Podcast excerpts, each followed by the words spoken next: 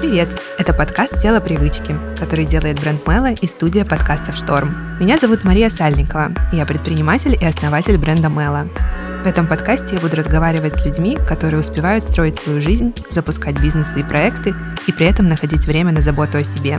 Мы будем говорить о том, как внедрить здоровые привычки и спорт в свою занятую современную жизнь, а также какие практики и ритуалы придают сил, и как найти баланс между работой, личной жизнью и временем для себя.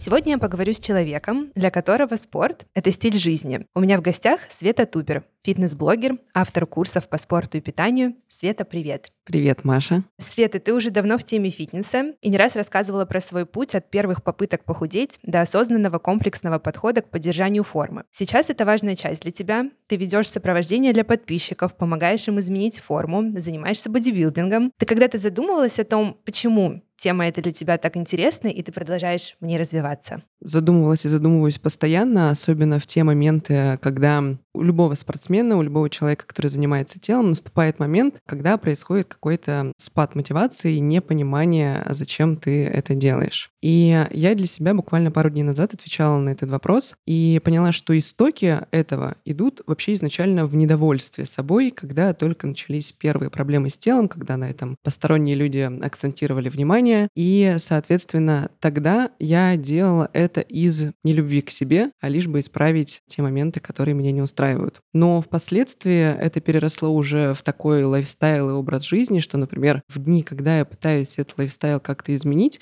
я понимаю, что мне в нем уже некомфортно. И то есть спорт зашел в мою жизнь не просто такой волной, а цунами накрыл и несет на пути к красивому телу ежедневно. Скажи, пожалуйста, после того, как ты начала осознанно и много заниматься спортом, поменялась ли ты как-то внутренне? То есть появились ли у тебя какие-то черты характера, такие как целеустремленность, настойчивость? Потому что есть распространенное мнение о том, что спортсмены обладают какими-то определенными личными качествами. Как ты считаешь, это как бы спорт их такими делает или наоборот? Я думаю, здесь совокупность факторов. То есть изначально в любом случае человек, который профессиональный спортсмен, это человек, имеющий определенный ряд качеств, определенный ряд амбиций. Но если говорить о том, как спорт поменял мой характер, особенно ярко я это вижу в том, что у меня снижается количество прокрастинации, которая со мной была всю мою жизнь. То есть, например, начиная от подготовки ЕГЭ в школе, заканчивая подготовкой экзаменов к университету, либо выбором каких-то дополнительных хобби, всегда мой жизненный опыт строился на том, что я выписывала себе кучу всего, чем я хочу заниматься.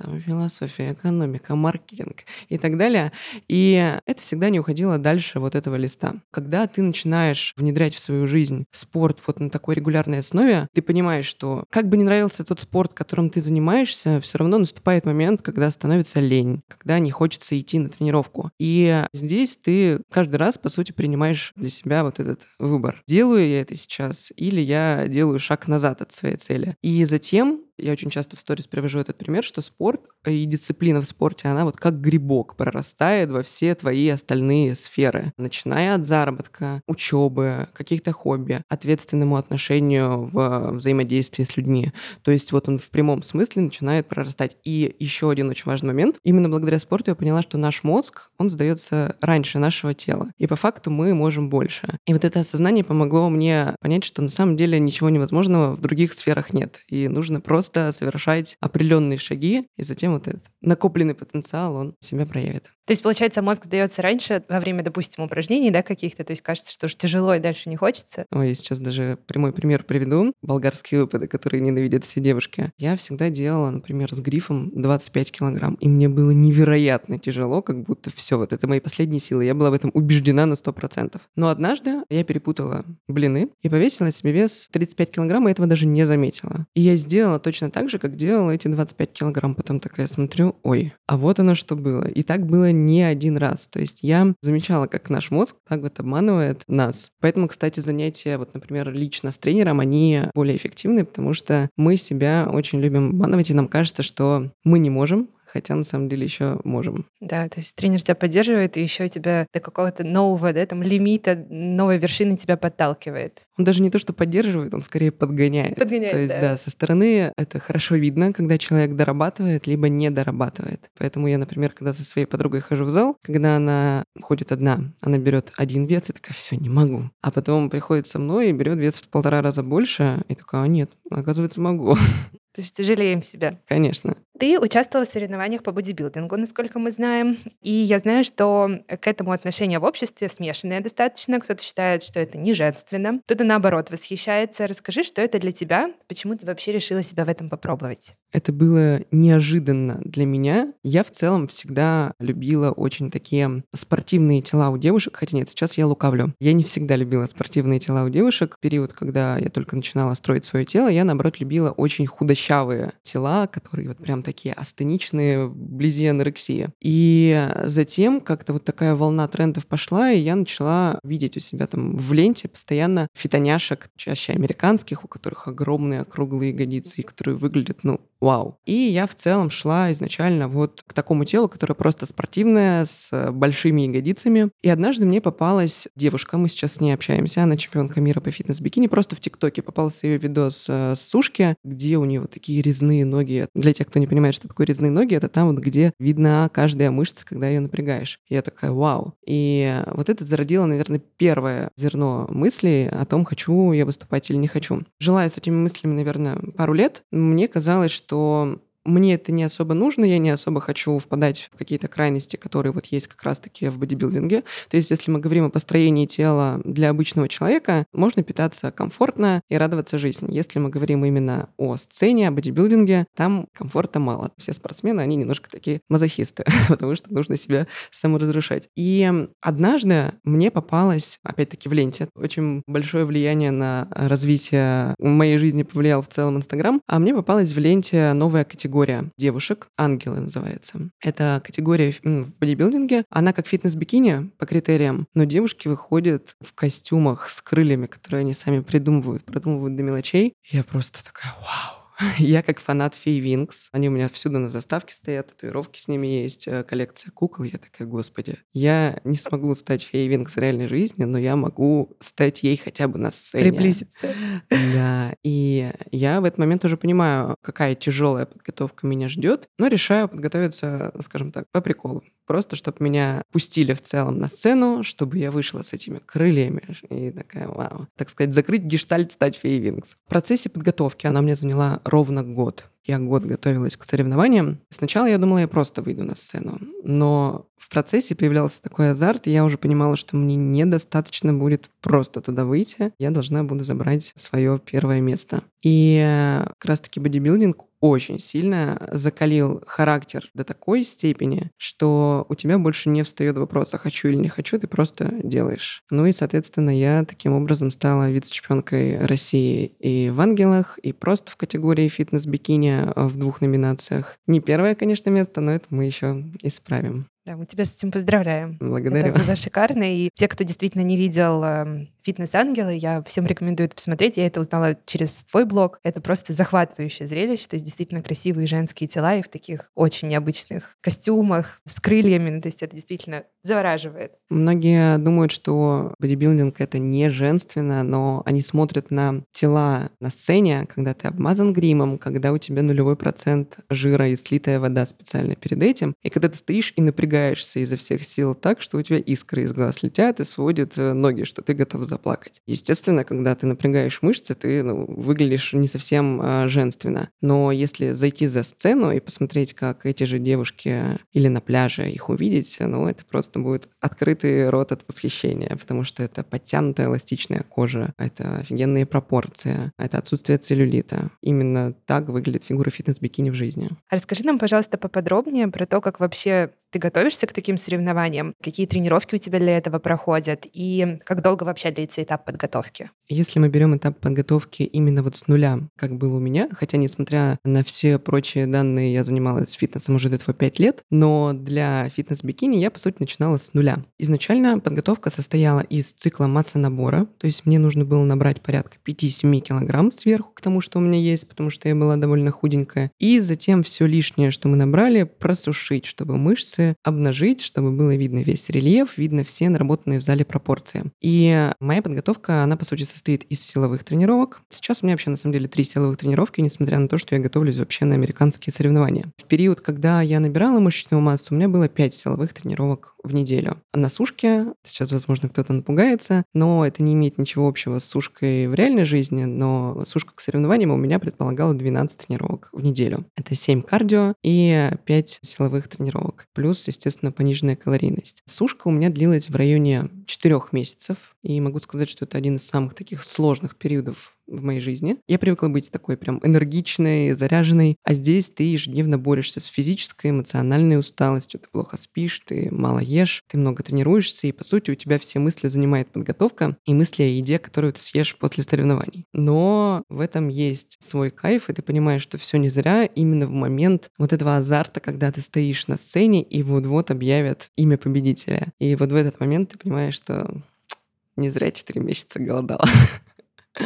Все это было не зря. Здорово. Поделись, пожалуйста, какие у тебя дальнейшие планы? Собираешься ли участвовать в следующих соревнованиях? Если да, то какая это будет категория? И как ты уже упомянула, и я вот знаю из твоего блога, что ты готовишься к большим соревнованиям в Штатах. Да, все верно. Изначально, когда я только завершила те соревнования, это было год назад. Естественно, я вот на этом порыве, что мне нужно замрать свое первое место, думала, что я пойду выступать сразу же в следующем сезоне. Но ряд жизненных обстоятельств выбил меня, так сказать, из моей этой цели. Я понимала, что я просто эмоционально и физически не вывезу к ним сейчас готовиться. И когда мы с тренером обсуждали, где я буду выступать дальше, у меня вот есть с самого детства такой прикол, что меня не устраивают какие-то обычные цели. Если замахиваться, то замахиваться на что-то прям капитальное, что недоступно большинству и что тебе самому кажется вообще неосуществимо. То есть, например, бикинистки, которые обычно начинают выступать, они проходят ряд региональных соревнований, потом там московских, потом на страну, на Европу. А я просто по приколу вышла один раз и такая: так, ну все, ребят, я собралась на Arnold Classic в Америку, goodbye, я туда готовлюсь. Вот именно туда я и собираюсь. Конкуренция там будет бешеная. То есть, если, например, на вот этих московских, российских соревнованиях было двенадцать-пятнадцать человек в категории со мной, то на Арнольде будет пятьдесят-шестьдесят человек в категории со мной со всего мира.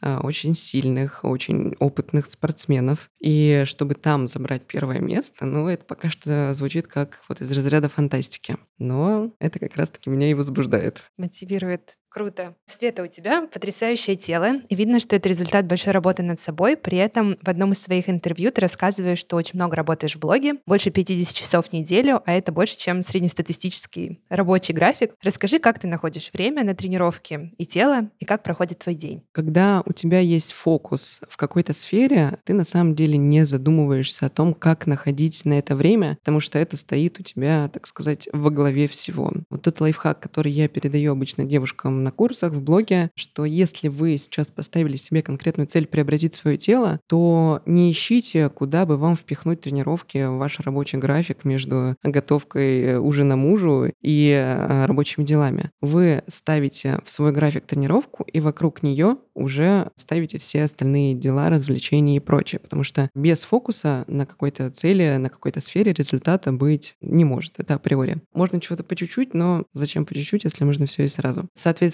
как я делаю? Я обычно в воскресенье, у меня всегда день планирования следующей недели. И первым делом я как раз-таки вношу тренировки. Они у меня обычно в закрепленные дни. То есть я четко понимаю, что в понедельник, среда, пятница я просыпаюсь рано утром, завтракаю и тут же иду в зал. То есть все это у меня уже настолько внедрено в обычную привычку, что не встает вопрос, куда бы это пододвинуть, куда бы это переместить. Это строго и непреклонно. Как вообще остальные дни мои строятся? Понедельник, среда, пятница, как я уже сказала, у меня посвящены именно силовым тренировкам. Вторник, четверг. У меня по утрам обычно есть просто какая-то активность, которая мне приятна. Это могут быть танцы дома, это могут быть просто прогулка на дорожке, прогулка по Дубай-Марине. И затем у меня начинается урок английского. Выходные у меня обычно посвящены утро учебе. То есть вот у меня каждый день каждого дня посвящен какому-то вот такому полезному занятию для саморазвития тела, либо разума, скажем так. Дальше уже, соответственно, я планирую, с чем я сегодня буду выходить в сторис, планирую, какой будет контент, планирую, какой будет день, и вот маневрирую между этими делами, чтобы что-то интересное в сторис показать, ну и чтобы посидеть у себя за кадром, поработать в планшете. По вечерам я обычно встречаюсь либо с друзьями, либо тоже смотрю какие-то обучающие лекции. Совру, если регулярно читаю книги, потому что я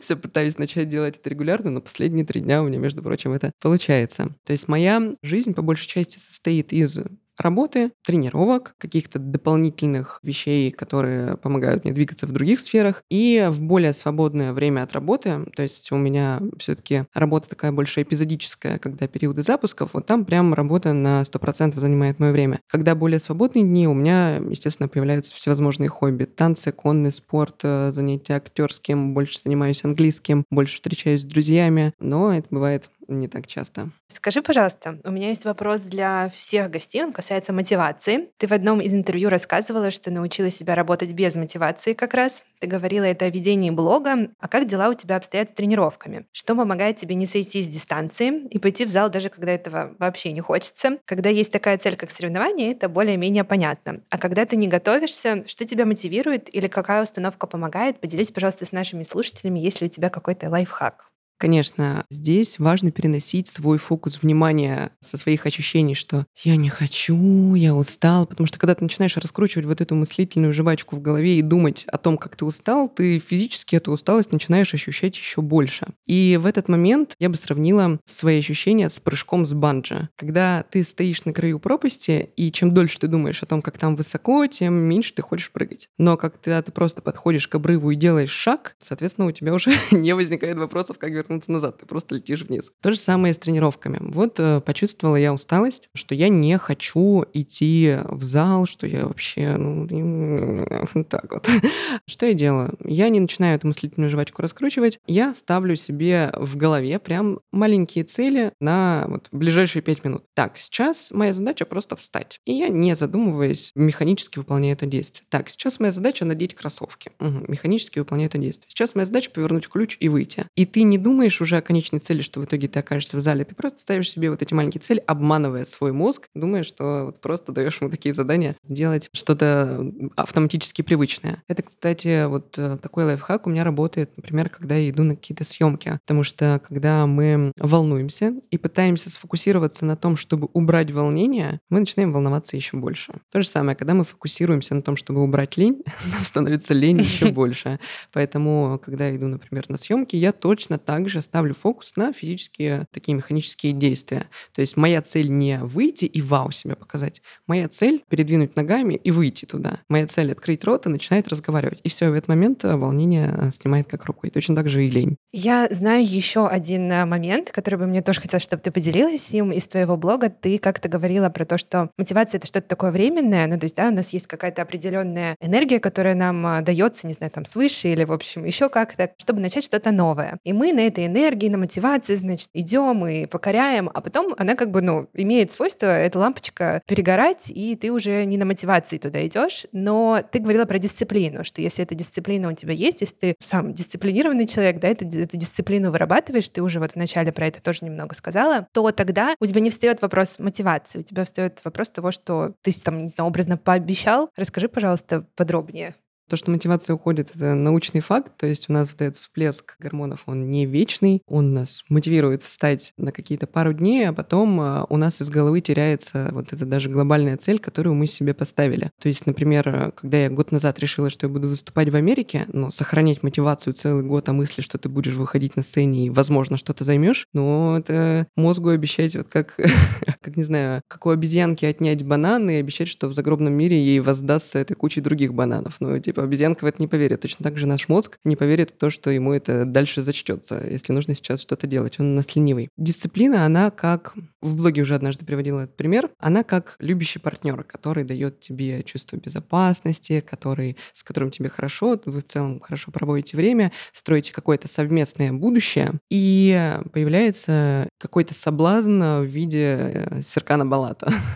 Например, ему можно поддаться и, так сказать, изменить своему любимому человеку, но в этот момент, по сути, ты предаешь себя. Точно так же, когда ты нарушаешь дисциплину, то же самое, что изменяешь партнеру, с которым у тебя есть общее будущее. И все ищут какой-то секрет, а как ее сформировать. На самом деле ответ прост. Просто делай, делай просто, так сказать.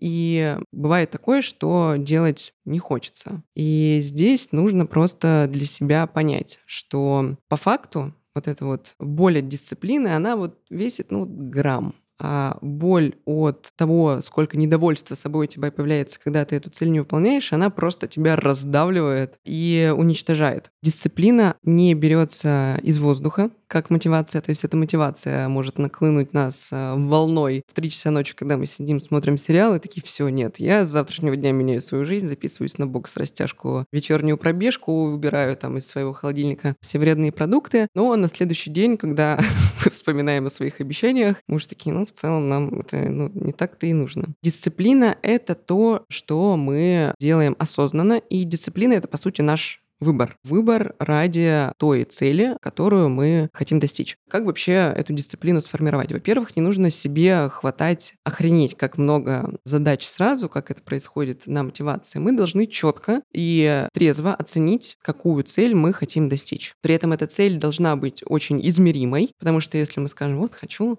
там, не знаю, офигенное тело. Ну что такое офигенное тело? Нужно четко понять. Нам нужно для нее набирать мышечную массу, нам нужно для нее худеть, либо мы хотим в каких-то других В других сферах получить какие-то знания. Но если мы скажем: хочу стать эрудированием, эта цель неизмеримая. Нам нужно понять, в какой области, какие конкретно знания мы хотим получить. И дальше мы это, грубо говоря, декомпозируем и расписываем на конкретные шаги, которые мы можем для этого сделать. На шаги крупными мазками и на то, что мы можем делать ежедневно. Вообще, в идеале, формирование дисциплины лучше начинать с такой вот системы маленьких шажков, когда мы потихонечку начинаем внедрять какую-то одну привычку. То есть, если, например, заглянуть в методологию моих курсов, то можно увидеть, что я никогда не даю сразу сходу все варианты тренировок, все варианты питания и все обучение питанию. Девочки обычно этому возмущаются, типа: как так? Я пришла, у меня первый день курса, я хочу узнать сразу все. Дайте мне все. Но если ты даешь все, то материал у тебя будет, в голове ничего не останется. Поэтому система маленьких шажков, я всегда это даю на своих курсах. Начинаем с самого простейшего, элементарного, и когда мы уже начинаем видеть какие-то результаты, начинаем в это вливаться, и нам становится легче. Но когда мы ставим себе какую-то вот такую даже измеримую цель, мы должны быть с собой честными. Если мы поставим себе там две растяжки, три силовых тренировки, два кардио, пробежки по утрам, зарядку, медитацию, прием витаминов, правильное питание, готовку на всю семью, подсчет калорий. Объективно, если мы при этом еще работаем на обычной работе, куда нужно ходить, да даже если свой бизнес есть, сколько там задач нужно выполнять. И можно просто посчитать, сесть и посчитать, сколько часов в неделю неделю уходит на какие-то конкретные задачи. Как я вообще выяснила, что у меня пятьдесят восемь часов в неделю уходит на работу в блоге? Я прям села и выписывала конкретные задачи, которые я выполняю. Считала, сколько у меня на это уходит часов. Затем выписывала, сколько у меня времени уходит на еду, на сон, сколько уходит на обязательные вещи по типу массажа, встреч с друзьями, сколько времени я отвлекаюсь на телефон. И вычла определенное время из недели и увидела, что часов-то у меня осталось не так и много. То есть осталось совсем немного часов. Если я туда сейчас напихаю всего, я успевать это все равно не буду, и при этом я буду жить постоянным чувством тревоги и неудовлетворенности, что, блин, у меня столько целей, все к ним идут,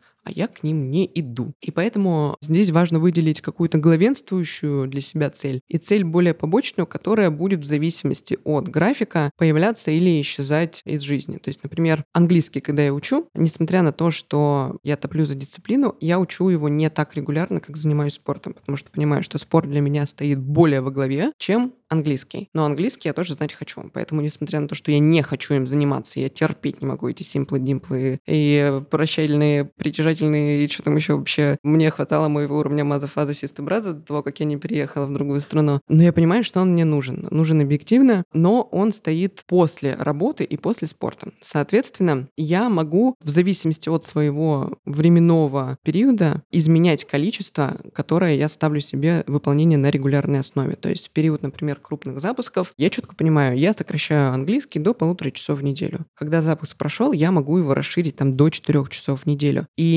это не значит, что ты в момент запуска проиграл свои цели. Это значит, что ты просто поставил фокус немножко в другую, более значимую для тебя сферу. И когда ты объективно взглянешь на свою неделю, из чего она состоит и сколько по факту у тебя остается свободных часов, ты либо должен переформатировать свою неделю так, чтобы более важные сферы поставить во главу, либо как-то уменьшать количество и начинать с маленьких маленьких шажков, которые постепенно внедряются в жизнь. И здесь важно не искать секрет, как это сделать, и не думать, как это сделать, а просто делать. Делать, даже если не идеально, потому что, ну, как говорится, не идеальное действие лучше идеального бездействия. Поэтому просто делай. Делай просто, да, как делай ты просто. Сказала до этого. Мы все знаем, что хорошая фигура — это еще и питание, и ты в своем блоге много делишься рецептами, за что тебе спасибо, и даже пошла учиться на нутрициолога. Что сейчас твое самое любимое из еды? У меня на самом деле, как ни странно, но моя любимая еда — это шоколадное мороженое, круассаны и Наполеон.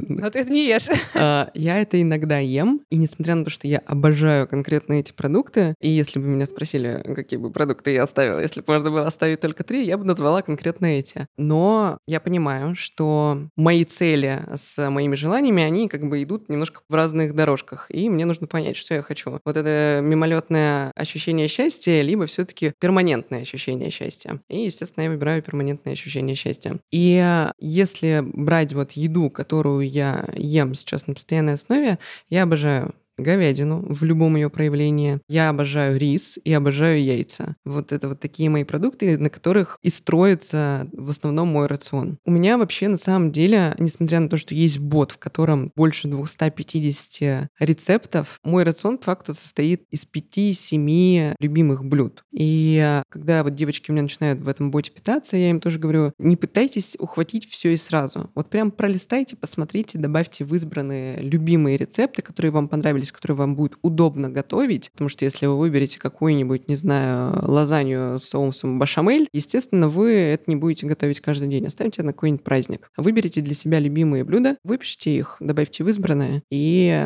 соответственно, составляйте из них рацион. Он станет для вас, ну, настолько привычным, что у вас еда перестанет вообще занимать какие-либо мысли. Очень полезный совет. Спасибо тебе большое. Ты рассказывала про свой опыт и про то, как и многие, ты испытывала трудности с диетами и компульсивным перееданием. Какие правила и ритуалы относительно приема пищи тебе сейчас помогают питаться правильно, осознанно и не переедать? Замечательный вопрос, потому что я вчера вот проводила опрос в своем телеграм-канале, как много девушек вообще сталкиваются с перееданиями. У меня там больше тысячи комментариев набралось по этому поводу. То есть тема достаточно больная среди в целом всех девушек, которые начинают как-то строить тело, потому что в целом у нас заложено в голове, что питание для построения тела — это обязательно строгие ограничения, когда ты переходишь вот на такой формат ПП головного мозга и начинаешь там жевать эту сухую гречку с курицей, заедая это листьями салата. Но вот как раз-таки такой подход однобокий, он и приводит к перееданиям, когда мы начинаем нашу жизнь и привычные продукты переформатировать настолько непривычно и настолько глобально и радикально, что, естественно, у нас даже мотивации долго не продержится, и дисциплина еще в этом плане сформироваться не успеет. Поэтому первое, что нужно сделать, когда собираемся изменить свое питание, начинать с каких-то небольших шагов. У меня, у девочек, первое задание на курсе — это вообще честно и объективно взглянуть на свой холодильник, на свою продуктовую корзину, которую они обычно покупают, и посмотреть, что там есть. И для начала просто заменить часть продуктов на альтернативный вариант. То есть, условно, если они привыкли есть какие-нибудь сардельки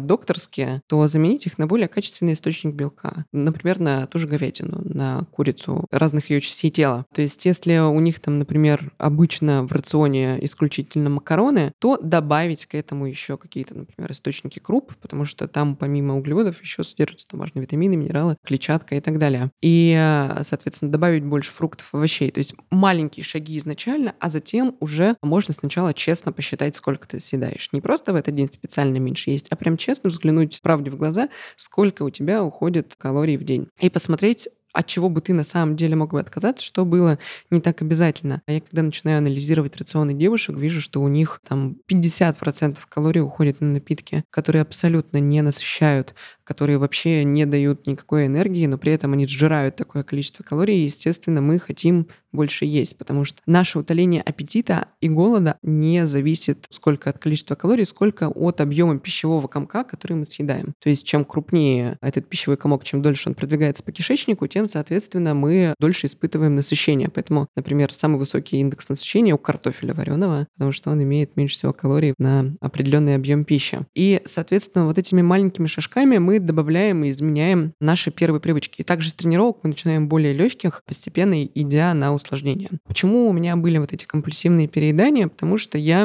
как раз-таки кардинально пыталась сходу менять жизнь. Садилась на сходу ограничивающие диеты, когда у меня там было восемьсот калорий, один какой-нибудь творог, американо, вареная морковь. Те продукты, которые, в принципе, не ем, у меня в одной диете, я помню, была вареная морковь, ненавижу, сельдерей, терпеть не могу, вареная рыба и сырые и яичные белки. Я просто вычитала, что именно на этой диете вес не возвращается обратно, как будто законы физики перестают работать от сочетания рыбы с сырыми яичными белками. Естественно, как бы меня хватало на два дня, и затем я сметала все, что вижу на своем пути. То есть для того, чтобы не переедать и не срываться, рацион должен быть полноценным, забалансированным, насыщающим, без жесткого урезания калорий, и чтобы он плавно интегрировался в жизнь, а не влетал в нее с двух ног. Тогда и риск перееданий будет гораздо меньше, чем если мы перевернем нашу жизнь с ног на голову. Получается, что это касается как и питания, так и тренировок, и вообще любых новых привычек, которые мы хотим внедрить в свою жизнь. Это по чуть-чуть, не сразу с ноги выбиваем дверь, да, а как бы по чуть-чуть начинаем внедрять это в свою жизнь. И еще, что я поняла из того, что ты нам рассказываешь, что сначала ты работаешь на привычке, а потом привычки работают на тебя. То есть вот эта дисциплина, она потом остается полностью интегрируется. интегрируется, да, в твою жизнь, и таким образом ты уже даже не замечаешь, как это становится действительно частью твоей жизни. Конечно, но здесь даже вопрос не в каких-то конкретных даже привычках,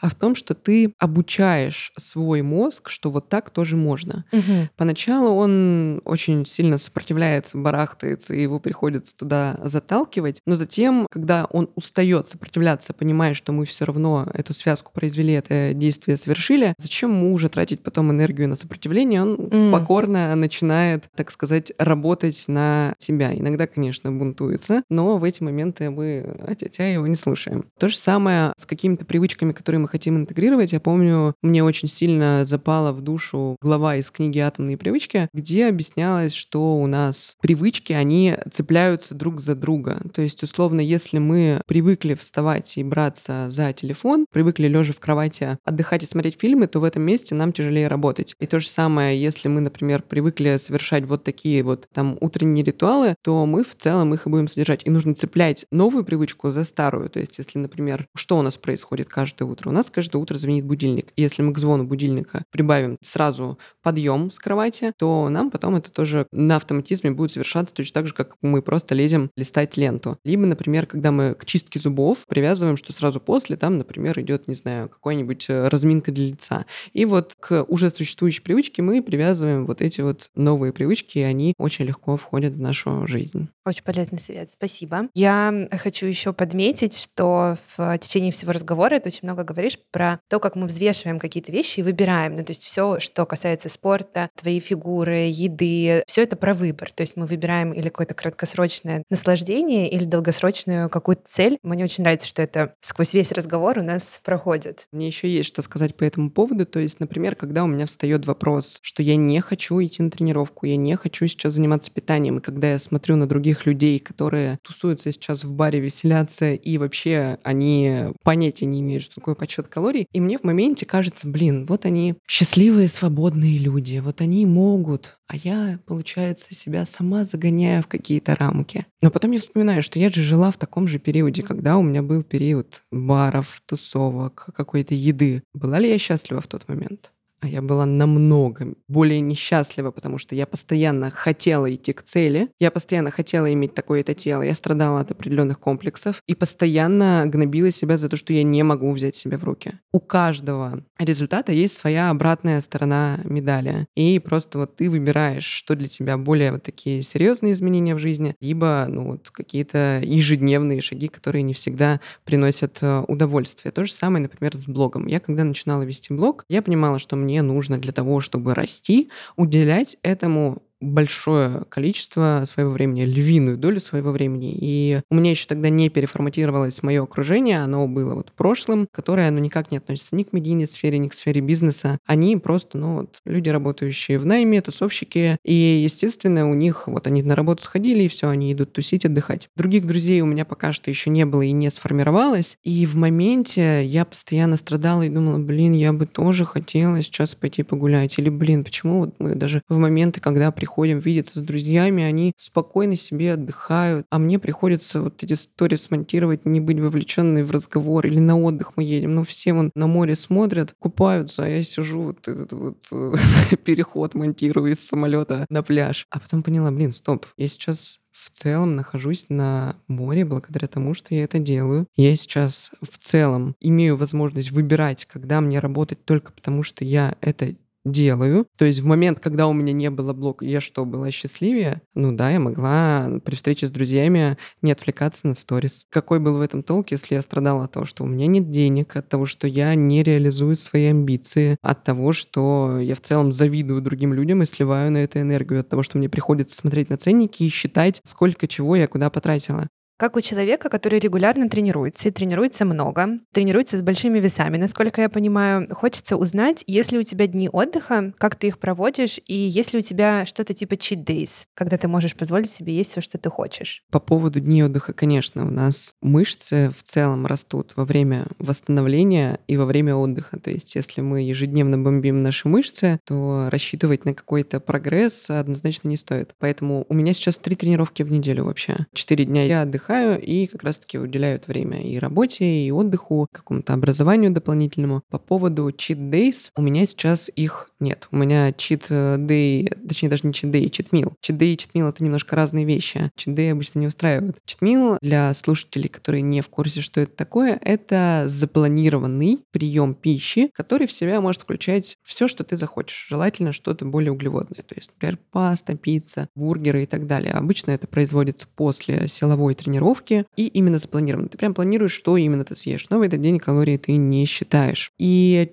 чит-дей — это когда ты в целом срываешься и просто ну натираешься. Ну да, весь, весь день. А, да, что, целый что день. Хочешь. Но опасность чит-мила и чит-дея в том, что потом это переходит в чит-лайф. Потому что чит-мила имеет смысл устраивать, когда ты, вот, например, на подготовке находишься на каких-то супер жестких ограничениях, и для разгрузки центральной нервной системы, для, так сказать, пампа мышц можно устроить чит-мил. Хотя я чаще вот именно на подготовке устраиваю рефит. Это не совсем чит-мил, то есть там определенный набор набор продуктов углеводных, зефир, хлопья, то есть быстро усваиваемые углеводы. И они в течение дня просто в большем количестве, чем обычно. То есть это тоже наполняет мышцы гликогеном, это дает нам дополнительную энергию, чтобы прожить следующую неделю, и разгружает нашу центральную нервную систему. Но в чем опасность читмилов, особенно девушек, которые только начинают приходить в форму и только начинают, такие думают, блин, шесть дней посидела, сейчас пойду сожру свою любимую еду. Но, во-первых, когда ты еще не находишься в форме, ты, по сути, просто Просто обнуляешь результат своей прошлой недели. То есть если мы посчитаем, что условно мы питались на дефицит там, тысяча восемьсот калорий и устроили читмил на, там, не знаю, три с половиной тысячи калорий. И то есть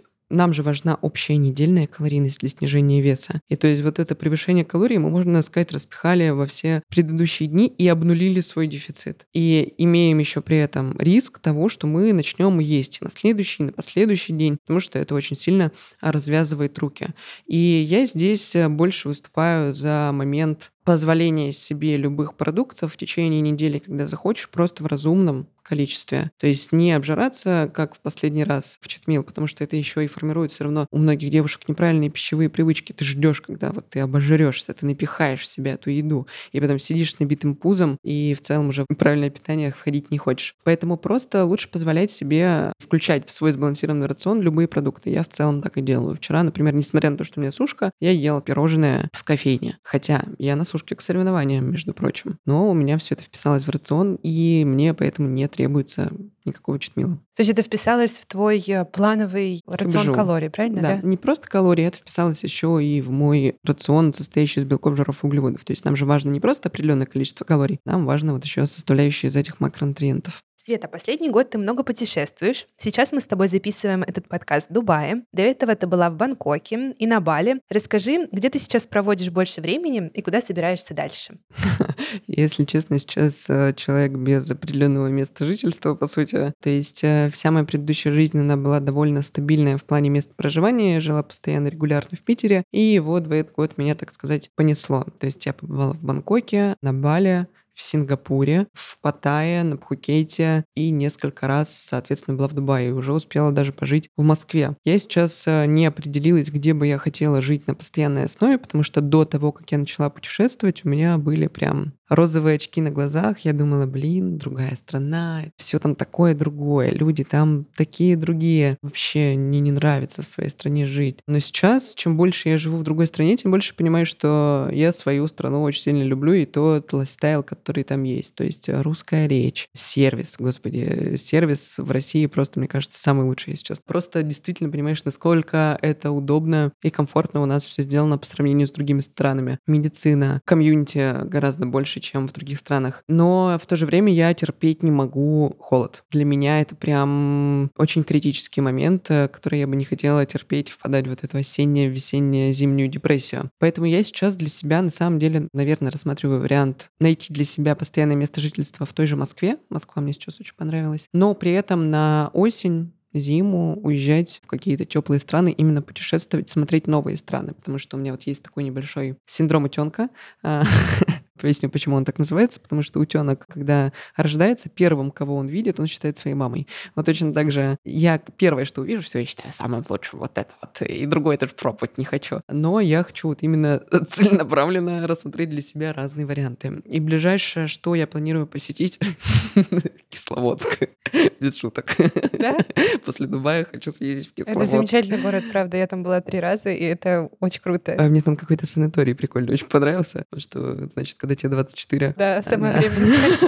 Вот, ну а затем у меня Бали, потому что там получение американской визы. Затем я планирую, наверное, Новый год провести в Архангельске с родными, и затем в Америку. И на лето уже вернуться в Москву. На самом деле сейчас поставила себе цель. Хочу квартиру в Москве себе купить, потому что жить, понимая, что постоянного нет какого-то вот этого своего убежища. Базы. Базы, так сказать, да. Довольно трудно. Хорошая цель. Благодарю.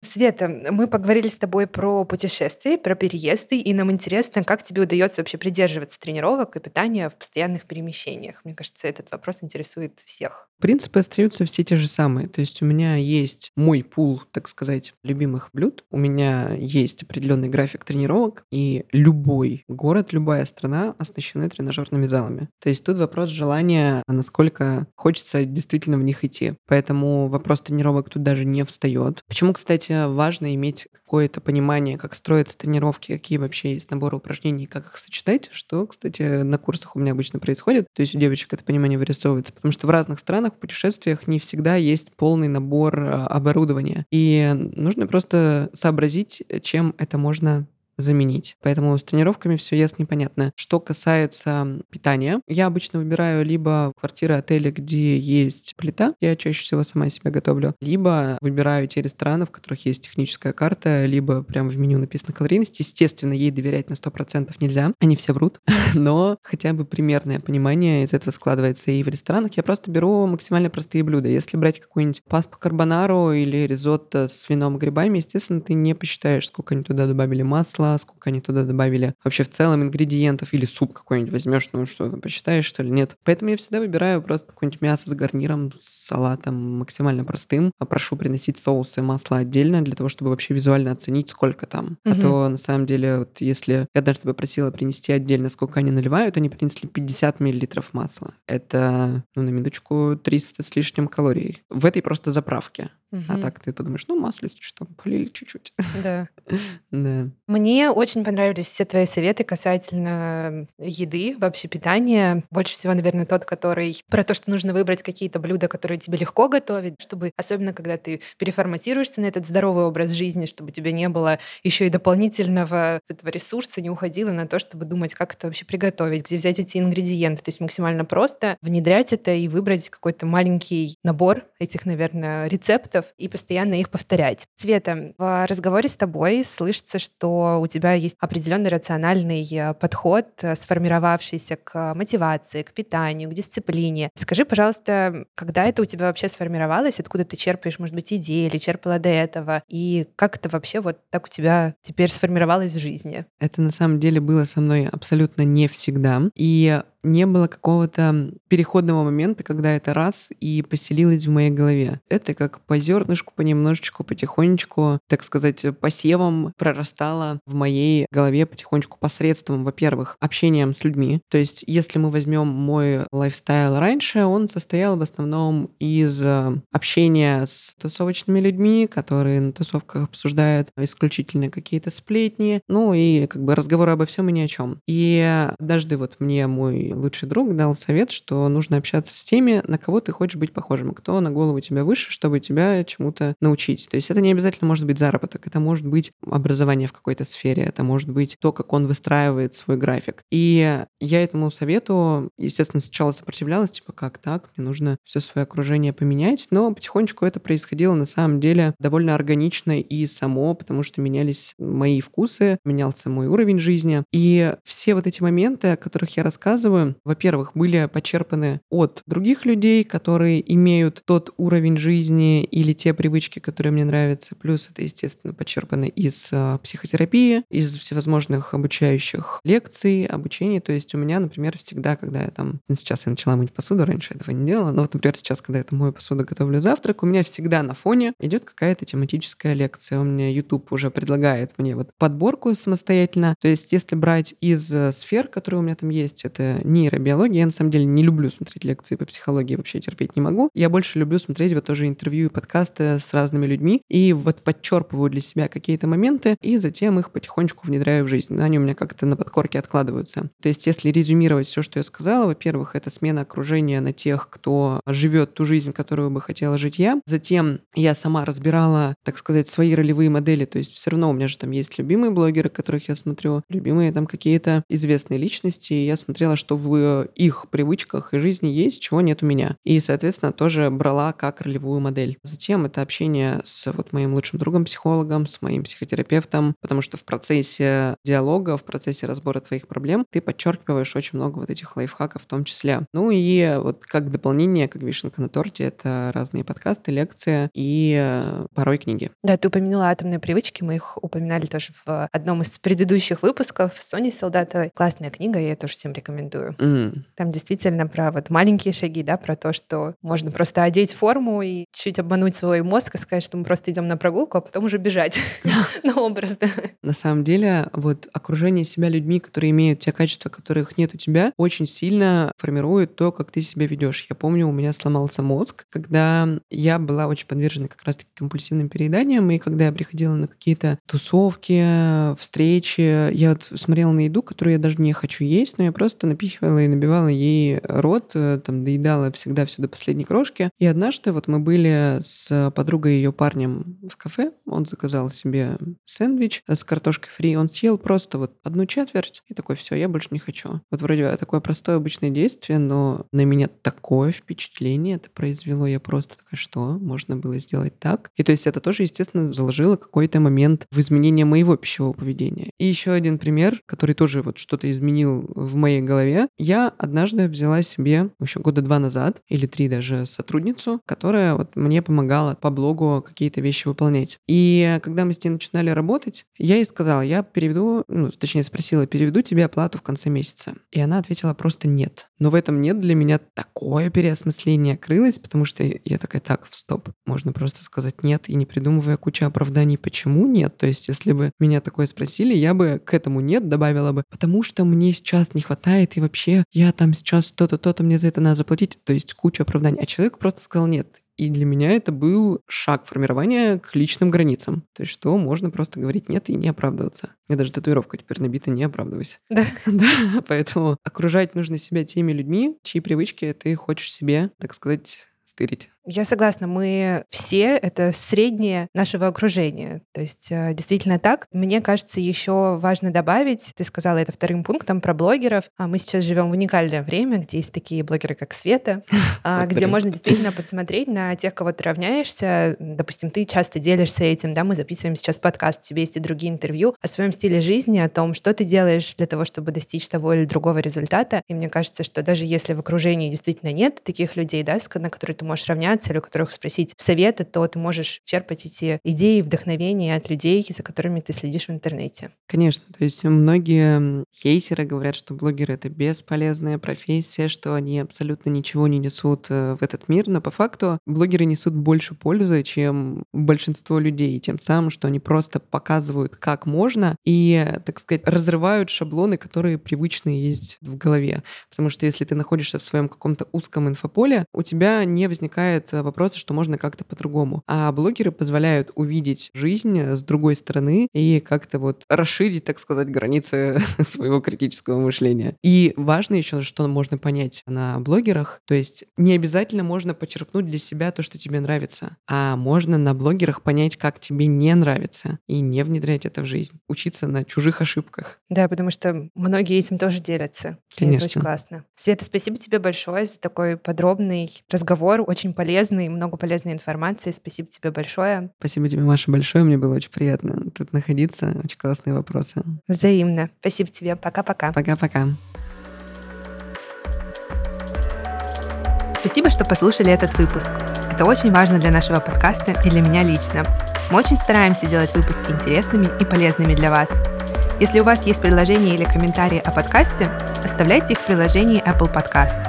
А еще, если вам понравился эпизод, поставьте лайк в приложении Яндекс.Музыка и подпишитесь в любом приложении, где вы нас слушаете. Это очень важно для нас. Услышимся через две недели. Пока-пока!